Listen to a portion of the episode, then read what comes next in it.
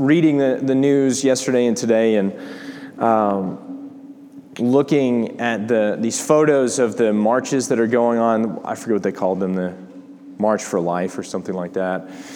And, um, you know, of course, I'm, I'm looking at pictures of, of kids, of students with signs, which is super compelling, no matter what you think about what they're saying. And, um, and, I, and I felt like it's important that the church hears the voice of these people. You know, I was teaching in Acts 17 in my New Testament survey class, and I was pointing out the way that Paul preaches at Mars Hill. And uh, he's surrounded by these pagans and surrounded by idolatry. And Paul stands up, and what he doesn't say at that point is, You guys are terrible, disgusting pagans.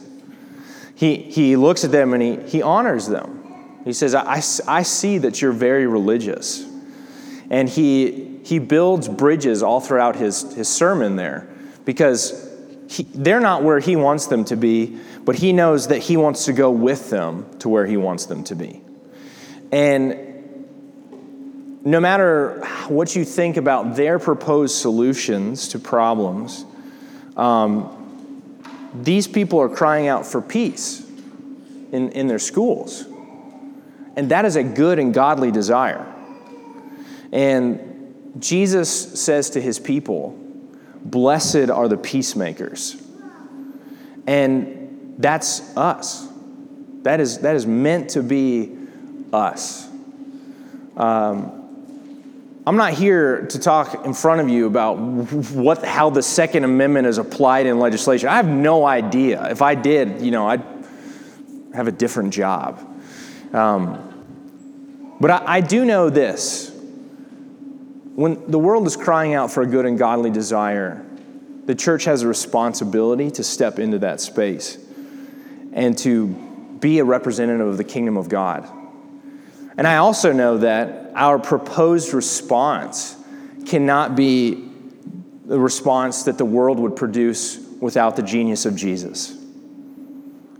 So the, the response cannot just be, you know, what we actually need is more guns, or if we just melt all the guns down, they'll be fine. We can't take the hymn sheet of, of the NRA or another political party and just read that and say, this will fix the problem, and now the church is doing its job.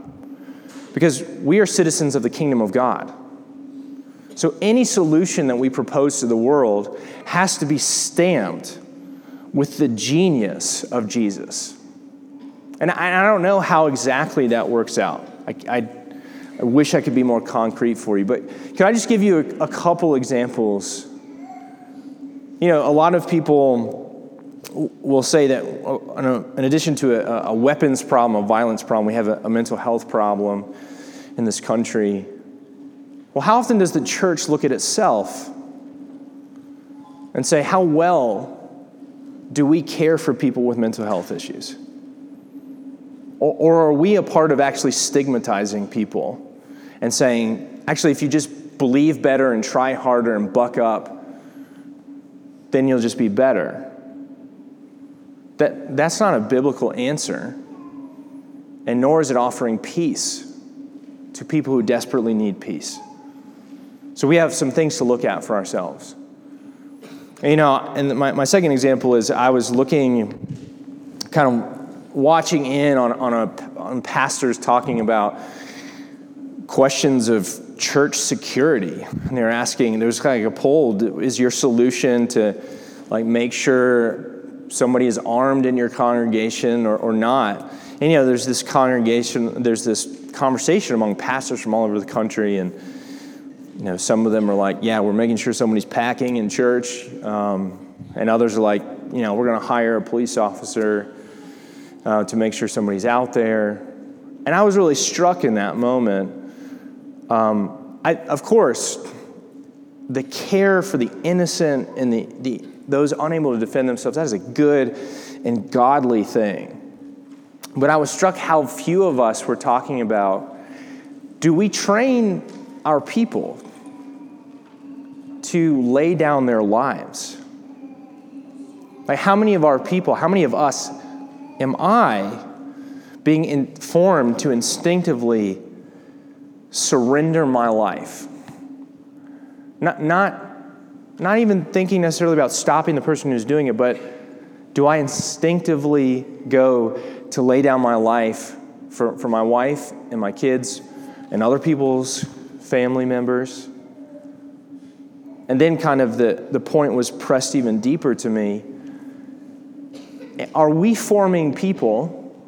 Am I being formed in such a way that if somebody who wanted to do violence appeared in our midst, would I want to lay my life down for them? Are we forming a people that would want to throw themselves on top of somebody so that this whole thing didn't end with them getting shot and killed? And I don't know how that works out pragmatically, right? I don't know how, how that's a crazy scenario that I hope to never be in. But scripture is very clear that, that God dies for his enemies. And he forms people that look that way too. That is a way of thinking and talking about the problem that the world is not going to propose. And that has ramifications outside of the hypothetical scenario of a crazy, violent mess. Am I willing to sacrifice my life day by day for the outsider, for the angry one, for the isolated one? I don't know. I don't know. But these are the kinds of questions that we need to be addressing our culture with. And so when you see hundreds of thousands of people led by children, at least partially, I hope our response as a church individually and corporately, is to say, what they want is good. How do we participate in bringing peace to these kids and to our world at large? Now, this is Palm Sunday. We are celebrating the royal Jesus. And Jesus rides into the world as the Prince of Peace riding on a colt, on a donkey, and not a stallion. That should mark us and should mark how we address something like this in our world. So I, I want to pray. Um, I want to pray for us here this morning, of course, as we prepare to hear the Word of God. And I want to pray for these people who maybe you were involved in the march. I don't, I don't know. Um, but I want to pray for our schools. Look, I mean, we are in a school.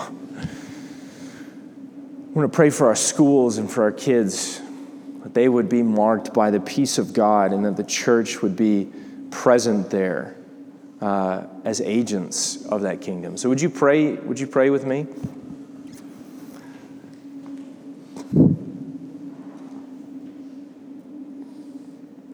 Lord Jesus, we pray for your peace. We pray that the peace of God would come into the world. And we know that, that that peace will not fully come until your feet stand on the earth again. But God, we pray that we would be working, that some hint, some reflection of that peace would break into the world even now. We pray, God, for all of the many, many, many, many families who have been affected by violence in our culture, specifically families who have lost kids in school violence, and families whose children have witnessed it, even if they have survived it. We pray, Lord Jesus, that your peace would come to them. And God, we pray that you would form us as a people to be active peacemakers in the world, not as defined by the world. Nobody's agenda defining the peace of God, but only King Jesus Help us to be wise and creative and just in our communities. God, we do ask that you would form us as a people to love and care for the weak and the defenseless, to be ready and willing to lay down our lives for our enemies.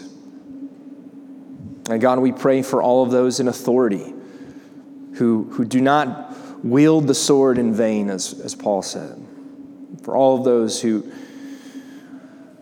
who are in positions of governing authority, God, we pray that you would act, help them to act justly and wisely. Give them wisdom that most of us do not have. God, we pray this morning that our hearts would be tender before your word. That you would cut us open here. You would expose our hearts. God, we pray that you would shape us and form us by the power of your word so that we might grow even today more into the image of your Son. Amen.